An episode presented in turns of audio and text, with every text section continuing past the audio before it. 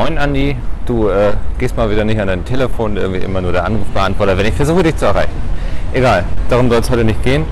Ähm, ich bin gerade auf dem Weg hier zur Branchenparty. Du weißt noch, weißt du, wo wir diesen komischen Drei-Handshake hatten, super unangenehm für uns alle. Ähm, naja, mal gucken, was dieses Jahr passieren wird. Du bist ja leider nicht dabei. Ähm, und wir haben ja auch leider gar keinen Podcast diese Woche, ist mir aufgefallen. Aber ist kein Problem. Ähm, mir ist nämlich heute ein Problem aufgefallen bei der Gamescom und du löst ja gerne Probleme. Ne? Du bist ja so ein Erfindergeist, so ein Freigeist. Sagt man noch Freigeist oder ist das jetzt mit Corona irgendwie schon blöde? Ähm, egal. Also du denkst dir gerne Dinge aus. Und ich hatte heute ein Problem. Ich habe Pommes gegessen. Das alleine war noch nicht das Problem. Die waren sehr lecker und die kamen in so einer Tüte. Ne? Wie so ein Hörnchen so ein bisschen. Das ist super komisch. Hier sind super viele Leute und ich laber so in mein Handy. Egal. Ich tue so, als wenn ich eine Sprachnachricht aufnehme. Das sieht weniger komisch aus. Ähm, naja, ich habe da auf jeden Fall gesessen, diese Pommes gesnackt. Oben war schön Mayo drauf. So mag ich es am liebsten. Kein Ketchup. Pommes mit Mayo gegessen. Problem war aber, der Mayo, der, die, das Mayo ist ein bisschen wie Nutella, ne? Ja, das war oben drauf alles. Und dann isst man das so und dann kommt man immer zu den Pommes unten und plötzlich hat man kein Nutella mehr. Mayo. Scheiße, das war ein langer Tag, Andi. Das war ein langer Tag.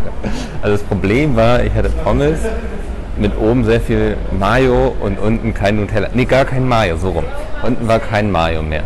Und jetzt dachte ich, jetzt müsste es, warum hat eigentlich niemand irgendwas erfunden, dass man immer Mayo zu seinen Pommes hat. Warum muss ich die immer oben weglöffeln mit meinen Pommes und habe dann unten nichts mehr? Und dann dachte ich, vielleicht magst du jetzt was erfinden ähm, und das den Zuhörbolz jetzt im Podcast präsentieren, was du dir da ausgedacht hast. Das heißt, wahrscheinlich hören sie erst diese Nachricht, wie ich versuche, dich telefonisch zu erreichen. Und jetzt kriegen sie von dir die Lösung für mein Problem präsentiert. Voraussetzung, es darf nicht aus Wasser sein. Ja, ich gehe dann jetzt mal. Viel Spaß. Seht ihr, das ist der große Nachteil, wenn man bekannt ist als legendärer Erfinder. Man denkt, man hat frei und irgendein dahergelaufener Typ kommt dann zu einem und sagt, hier, ich habe hier vielleicht folgendes Problem, kannst du nicht dafür mal was erfinden?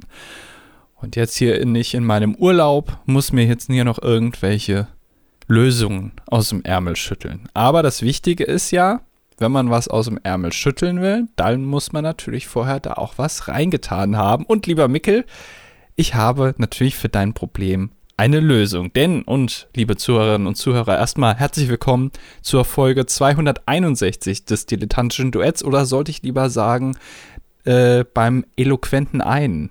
Denn äh, ihr hört schon, heute ist diese Folge etwas Besonderes, nicht nur von der Länge her, wenn ihr darauf guckt, sondern auch von der Besetzung. Denn Micke ist nicht da. Micke ist ja auf der Gamescom in dieser Woche. Es ist Gamescom-Woche 2022. Und wer ist nicht da? Selbstverständlich der Andi. Ich habe ein bisschen Angst vor der Gamescom. Das habt ihr ja eben auch schon gehört. Und äh, jahrelange Zuhörerinnen und Zuhörer dieses Podcasts wissen, ich bin nicht so gerne gesehen auf der Branchenparty. Ich sehe mich da selber nicht gerne und ich bin aber auch nicht mehr gerne gesehen, bilde ich mir zumindest ein, weil ich den Leuten nicht richtig Hallo sagen kann. So, und deswegen habe ich Mickel dieses Mal alleine dahin geschickt, als Außenkorrespondenten sozusagen. Also jemanden, der die Fahne des DDD auch auf der Branchenparty noch hochhält. Wenn wir es beide nicht können, dann wenigstens er noch. Ich weiß nicht, wie das dann in ein oder zwei Jahren aussieht. Ähm, wir werden die Performance, die Mickel bei der Branchenparty hingelegt hat, bestimmt in der nächsten Ausgabe dargeboten bekommen. Also wenn er jetzt auch Handshakes verkackt hat, dann werden wir nicht mehr repräsentiert äh, in den nächsten Jahren auf der Gamescom. Naja, wir werden es hören.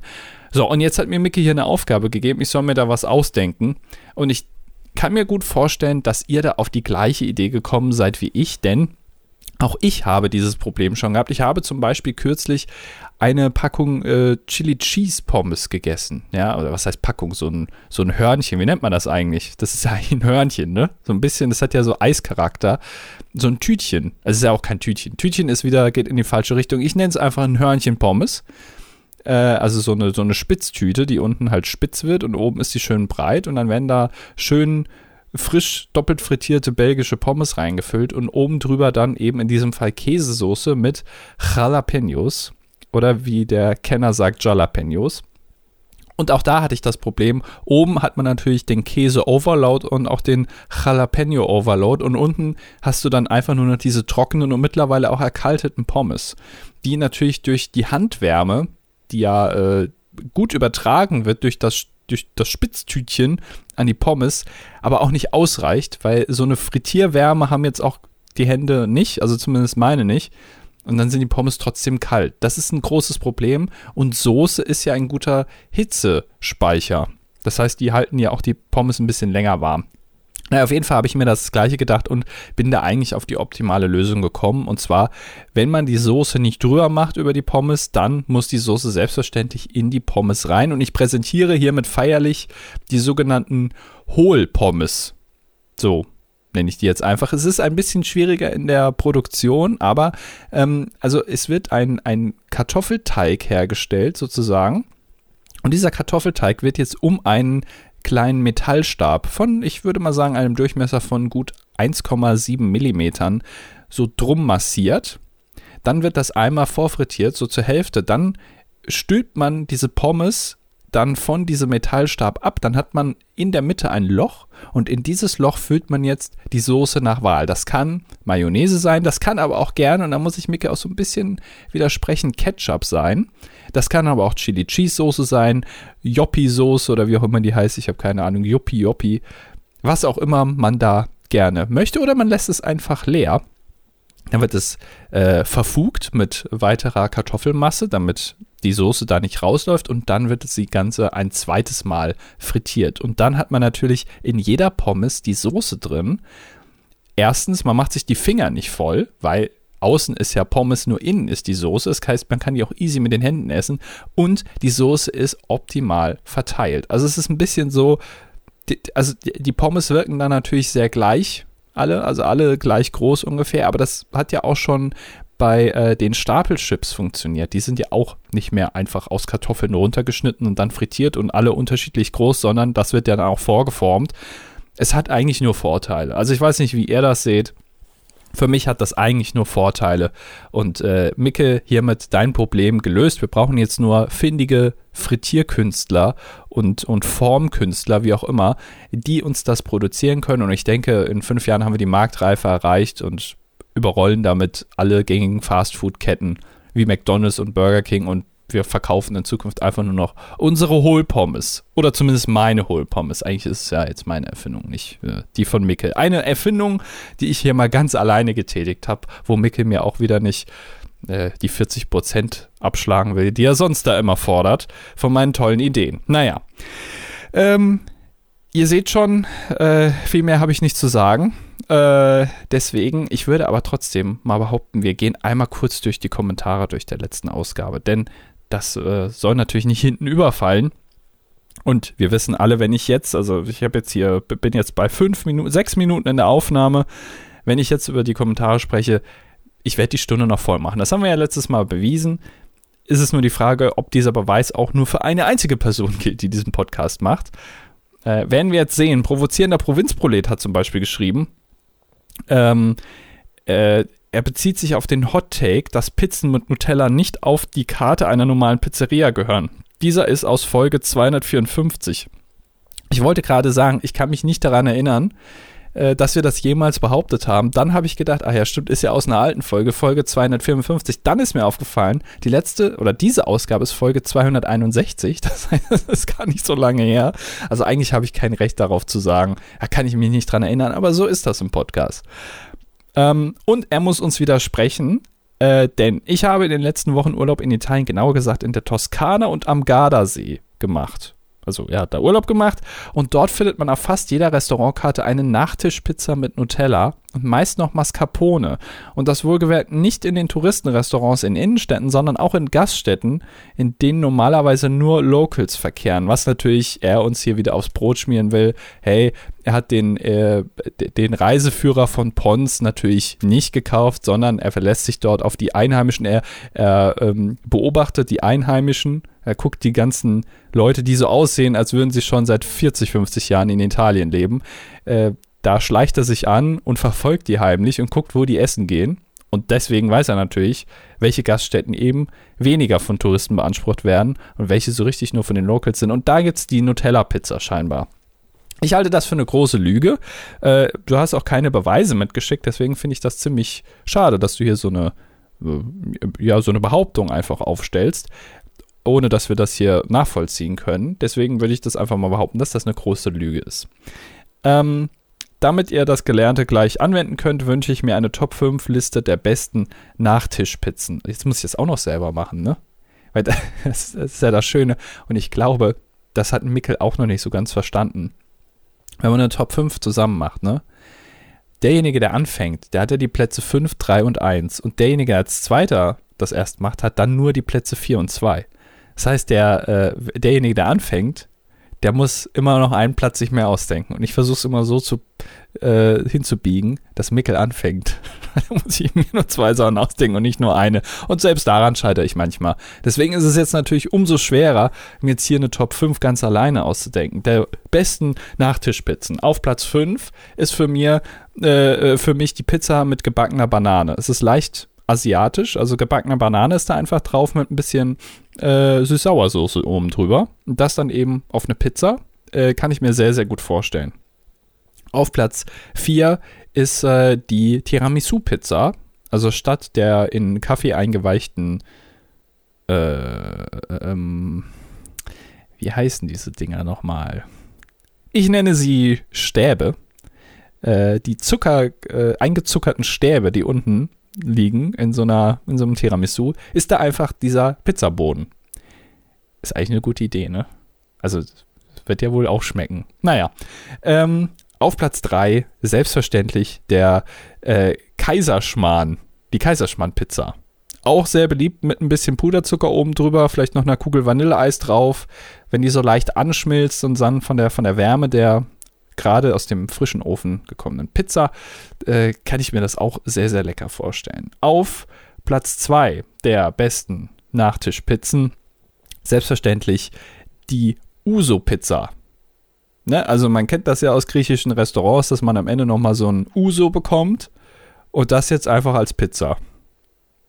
Also ich weiß jetzt nicht so genau, also die müsste man dann halt so ein bisschen hohl machen, den Teig, und dann da vielleicht Uso rein. Und und der muss dann ja auch so kalt sein. Ja. Das überlasse ich den finnigen Pizzabäckern, wie das äh, umgesetzt wird, weiß ich jetzt noch nicht.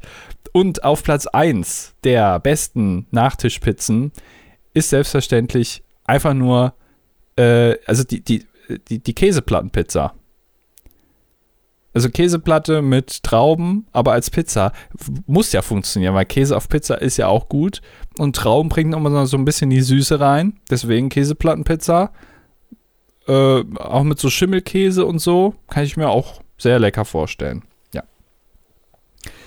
Äh, Dankeschön für den Kommentar. Äh, JD hat äh, erst seit acht Folgen hier äh, mitgehört, ist erst seit acht Folgen dabei und fragt, äh, nach den Top 5 der Lieblingsinsider. Tut mir leid, Top 5 leider heute schon vergeben. Äh, Salomo, aber vielen, vielen Dank, dass du hier zuhörst. Ne? Du hast ja einiges nachzuholen. Ich hoffe, bis nächste Woche bist du damit fertig. Salomo äh, ist im Urlaub in Dänemark. Das ist sehr schön. Ähm, und äh, er bedankt sich für die Unterhaltung zwischen dem Lernen für leider noch anstehende Klausuren, Ernährungs- Ernährungsphysiologie und Trainingswissenschaften, falls es euch interessiert, Trainingswissenschaften. Also Training kann man doch, aber es ist eine, eine, gleich eine Wissenschaft. Ja, okay. Also Ernährungsphysiologie und Trainingswissenschaften. Eieiei. Ähm, ich muss jede Woche wieder feststellen, dass ich bei den Kommentaren am Ende leicht verwirrt bin, da ich öfters im Halbschlaf bin, während ich den Podcast höre. Das ist sehr traurig ist das, ist das so langweilig, was wir hier machen. Dadurch verpasse ich gut und gerne 10 bis 20 Minuten pro Podcast und mit den Kommentaren der nächsten Woche kann ich dann nichts mehr anfangen. Hört ihr eigentlich auch Videos bzw. Podcasts oder ähnliches zum Einschlafen oder Aufwachen? Wer hört denn, wer hört denn Podcasts zum Aufwachen?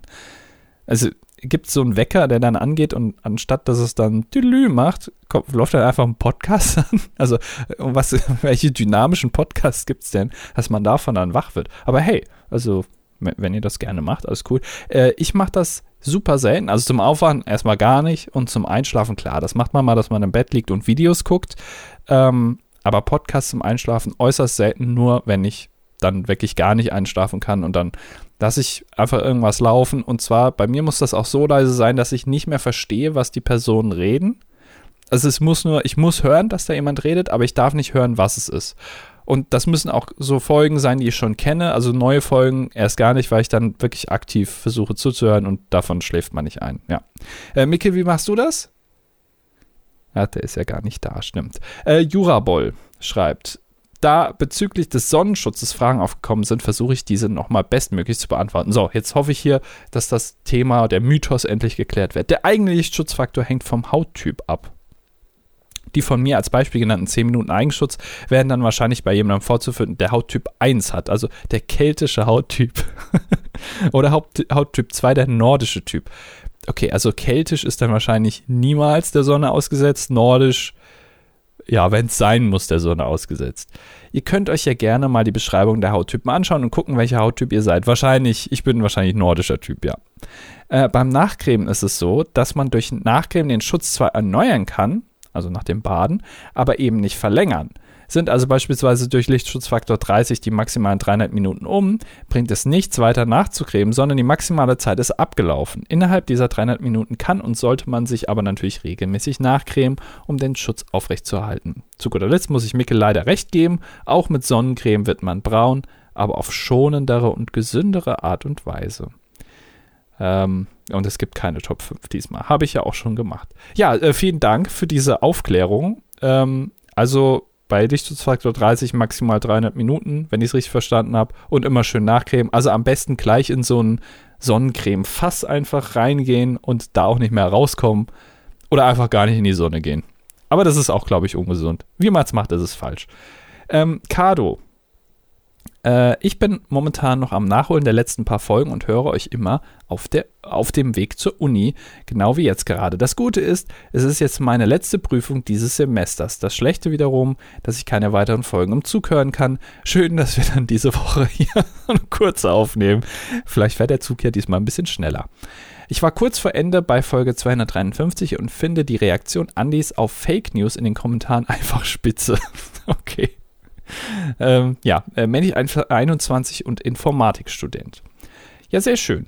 Ähm, dann Meister hat geschrieben, äh, habt ihr euch schon mal gefragt, woher Vögel wissen, wie man ein Nest baut? Weil sie bekommen es ja nicht mit, wenn ihr eigenes Nest gebaut wird. Das stimmt. Und es würde auch sehr komisch aussehen, wenn ein kleiner Spatz aus Versehen ein großes Storchennest baut. Bin auf eure Erklärung gespannt. Ui, das ist, das ist ein sehr guter Kommentar. Da habe ich noch nie drüber nachgedacht. Ist das vielleicht so eine Instinktsache? Also, das wäre jetzt natürlich die langweilige Antwort, ne? Dass man einfach sagt, das ist irgendwie. Also, die müssen ja auch nicht lernen, wie sie atmen. Das kann, können die ja auch. Oder, also, oder wie man fliegt. Gut, die gucken sich das ab und das müssen ja auch ein bisschen beigebracht bekommen, aber irgendwo ist es ja instinktiv schon in denen drin. Das ist ja einfach dann nur, also die werden die nicht irgendwann aus dem Nest geworfen und dann machen die das von selbst, so nach dem Motto, du kannst es ja, du weißt ja, wie es geht du musst nur einmal diesen Anschub bekommen. Vielleicht ist es mit Nestbau auch so. Aber wäre natürlich schon super, wenn irgendein Vogel mal anfängt und sagt, also so ein Netz, Nest ist ja gut und schön, aber ein Haus. Also ich kann ja auch ein Haus bauen. Oder weiß nicht, oder dass irgendein Vogel auf die Idee kommt, jetzt statt ein Nest einfach so einen riesigen, so, so, ein, so ein Parkhaus zu bauen. Weil man könnte auch schöne Sachen bauen, aber man kann auch einfach ein Parkhaus bauen. Und dass dann, und dass dann ganz viele Vögel das dann sozusagen dadurch, dass sich das dann so etabliert. Und dann, und dann wird alles zubetoniert. Und es gibt überall Schottergärten. Na, so ist das wahrscheinlich auch bei den Menschen passiert. Ist eine sehr gute Frage. Kann ich leider nicht beantworten. Ich bin kein Ornithologe oder wie das heißt. Udo schreibt, wenn noch keine Top 5 vergeben ist, sorry, würde ich mich sehr über eine Top 5 der Lieblings-Insider freuen. Schon wieder Insider? Hat man das nicht? Hat das nicht JD schon gefragt? Ja. Ist das, ist das ein Insider in den Kommentaren, dass ihr nach Lieblingsinsidern fragt? Naja. Äh, ja, ist schon vergeben, Udo. Also, äh, hinterm Horizont geht's weiter. Teddy. Äh, schreibt, da wir ja irgendwie die nächste Folge unterhalten müssen, hier ein paar Antworten auf eure Fragen von letzter Woche. Vielen Dank, Teddy, dass du hier dich einbringst. Danke, das rettet mich. Mein Freund hat mir Dominion erst an diesem Tag spontan beigebracht und hatte daher das Kartenspiel nicht dabei. Außerdem ist es einfacher, es über die Online-Version das erste Mal zu spielen, da ungültige Spielzüge gar nicht möglich sind. Achso, das war der Kommentar letztes Mal. Äh, ein Kartenspiel digital zu spielen und nicht, äh, obwohl man sich gegenüber sitzt. So, das, das, darum ging es ja. Dann ist noch Mickels Auswahl an Gesellschaftsspielen gut und es wurde nichts anderes erwartet. Okay. Von mir dann scheinbar auch nicht. Lieber Andi, Meistens ist es am besten, wenn man ein Spiel noch nicht so gut kann, aber dann in jedem Match und jeder Runde etwas Neues lernt. Und am meisten Spaß macht es, wenn alle Mitspieler nach dem 20. Match brain dead sind und man quasi durchgehend am Lachen ist. Okay, also das, das ist so, ich lese da so leichte Kritik an meiner Antwort durch, so nach dem Motto, lieber Andi, also es ist schon in Ordnung, wenn du nicht gut bist, aber es ist auch schon gewünscht, wenn man auch besser wird, wenn man es ein paar Mal spielt. Und Teddy, das ist mein großes Problem. Denn ich habe, das ist mein kleines Talent. Ich kann, also ich kann schwach starten, aber dann auch nicht besser werden. Und ich möchte dann nicht meine Mitspielerinnen und Mitspieler dadurch den, den, den ganzen Abend kaputt machen, nur weil ich mitspiele. Dann sage ich lieber ab. Äh, und Arschos neben Lügner auch eines äh, meiner Favoriten, wenn man nur ein reines Kartendeck da hat. Und hier wird sich noch gewünscht, Micke, ich würde gerne mal hören, wie du Double Time reimen würdest. Das ist ein sehr spezieller Wunsch. Ähm, Agro Berlin gibt es ja leider nicht mehr, aber vielleicht macht Micke bald trotzdem mal so eine Ansage auf YouTube mit so ein paar Typen hinter ihm mit so Baseballschlägern, die grimmig in die Kamera gucken. Die Kamera ist so von unten so Fischei. Ähm, und dann werden ordentliche Lines gespittet und vielleicht der ein oder andere Spit landet dann auch auf der Linse. Kati schreibt, und jetzt, das ist natürlich für mich sehr interessant, denn es geht hier um Lisa und Lena. Lisa und Lena sind nicht vollständig von Tommy gecancelt worden. Beispielsweise waren sie Teil einer kurzen Doku für Kinder, welche sich mit dem Thema Raumfahrt beschäftigt hat. Dort wurde unter anderem erklärt, dass das Weltall in 100 Kilometern Höhe beginnt. Aha, da hätte mal der äh, Herr, der da, äh, wie, wie heißt nochmal der sehr frag, äh, Baumgartner, der fragwürdige Typ, der da mit Red Bull, mit einer, mit einer Dose Red Bull irgendwie runtergesprungen ist aus 30 Kilometern und hat dann gesagt, es wäre aus dem Weltraum gewesen. Da hätten sie, hätte er mal bei Lisa und Lena zuhören müssen. Ähm, alleine damit könnten sie einem zukünftigen Podcast Ball viel Leid erspart haben. Ja, dass Mickel leider auch da nicht zugehört bei Lisa und Lena, als er gefragt wurde, wie hoch die ISS fliegt. Aber um auch da nochmal eine andere Perspektive zu geben. Viele Unternehmen tun sich wahnsinnig schwer damit, eine junge Zielgruppe zu erreichen, eben weil wahrscheinlich die meisten Bolts jenseits der 25, so wie Andy, aber auch ich, nicht verstehen, warum beispielsweise diese Lip-Syncs so beliebt sind. Deswegen gibt es ja auch so viele von diesen lustigen Unternehmensaccounts. Ich glaube, mit ihren Referenzen hätten die beiden also schon ganz gute Chancen, noch was anderes zu machen, auch wenn ich die Faszination ebenfalls nicht wirklich nachvollziehen kann boomerige Grüße. Also, schön erstmal zu hören, dass Lisa und Lena nicht komplett gecancelt worden sind. Also, wenn einer canceln kann, dann ja wohl Cancel-Profi Tommy. Ähm, und ja, aber also ich bin immer noch der Meinung, ich weiß nicht, ob Unternehmen jetzt unbedingt auch lernen müssen, was an Lip-Syncs so toll ist, weil also ich, es, also unter uns Pastorentöchtern, ich weiß nicht, ob das in zwei oder drei Jahren immer noch so ein Riesending ist, dass ja irgendwelche McDonalds-Mitarbeiterinnen und Mitarbeiter da mit, mit Pommes im Mund dann irgendwie Adele singen oder zumindest so tun. Äh, oder ob das nicht, wenn man das dann guckt. Also wenn man sich zum Beispiel heutzutage irgendwie Leute anguckt, die den Gangnam-Style machen, was ja so vor zehn Jahren mal in war, dann denkt man sich auch so, ja, also komm. Oder, oder irgendwelche weiß ich nicht, äh, irgendwelche Arztpraxen, die dann da zusammen äh, irgendwie einen Harlem-Shake machen. Das ist vielleicht heute auch irgendwie, muss man nicht mehr so sehen, wie die da auf der Rezeption dann so rumtanzen. Weiß ich nicht, ob das dann immer noch so cool ist, dann in ein paar Jahren mit dem Lip Sync, aber äh, Lisa und Lena, vielleicht haben sie da doch auf einen Trend gesetzt, äh, für den sie bald mal einen Oscar bekommen werden. Pascal Positiv, der letzte Kommentar, und es ist wahrscheinlich auch der spannendste Kommentar, denn äh, es geht hier um Kaiserpinguine. An Land können sie mit einer Geschwindigkeit von zweieinhalb km/h watscheln.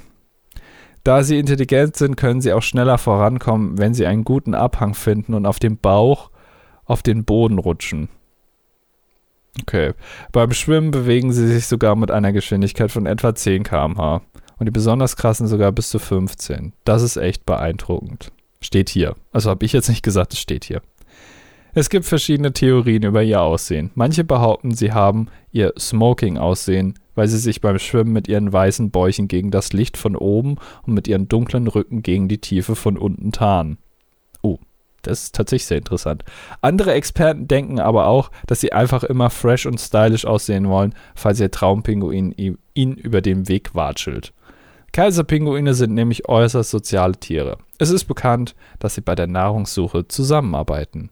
Auf dem Meer wird eine Gruppe von Pinguinen als Floß bezeichnet. Auch super interessant. Hatten wir ja mal vor einiger Zeit im äh, Stream, wo wir darüber gesprochen haben, wie verschiedene Gruppen von Tieren genannt werden. Und ich habe schon wieder das Lustigste vergessen. Es waren, glaube ich, irgendwelche Vögel oder so.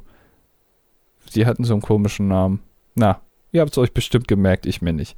An Land hingegen bilden Pinguine riesige Kolonnen, die oft aus etwa 5000 Mitgliedern bestehen aber sogar aus, also, aber sogar auch aus 10.000 Pinguinen bestehen kann. Man nennt diese Kolonien auch Rookeries, Waddles oder Peng Penguineries. Okay, ich hoffe, ihr hattet Spaß mit meinen stark recherchierten Fakten zu Kaiserpinguinen. Ich kann da nur eine Sache zu beitragen, äh, lieber Pascal. Äh, ich habe zu Pinguinen als Kind damals Peduin gesagt. Das ist alles, was ich über Pinguine weiß. Jetzt weiß ich auch, dass sie nicht super schnell sind. Aber das mit der Tarnung, nach unten dunkel, nach oben hell, finde ich super. Das fand ich sehr interessant. Ja, damit keine Stunde voll gemacht, aber das äh, Experiment von letzter Woche ist damit auch nicht vergeben, denn ich war ja alleine. Der Mika hat sich ja nicht zu mir getraut diese Woche. Er ist in Köln auf der Gamescom und ist dort für 12,50 Euro ein Würstchen mit Senf. Naja, ähm, freut mich, dass ihr zugehört habt. Nächste Woche dann hoffentlich wieder eine normale Ausgabe vom DDD. Ähm, und dann äh, liked gerne unseren Podcast bei Spotify und hört gerne und erzählt euren Freunden von uns. Und äh, dann hören wir uns nächste Woche wieder, wenn es wieder heißt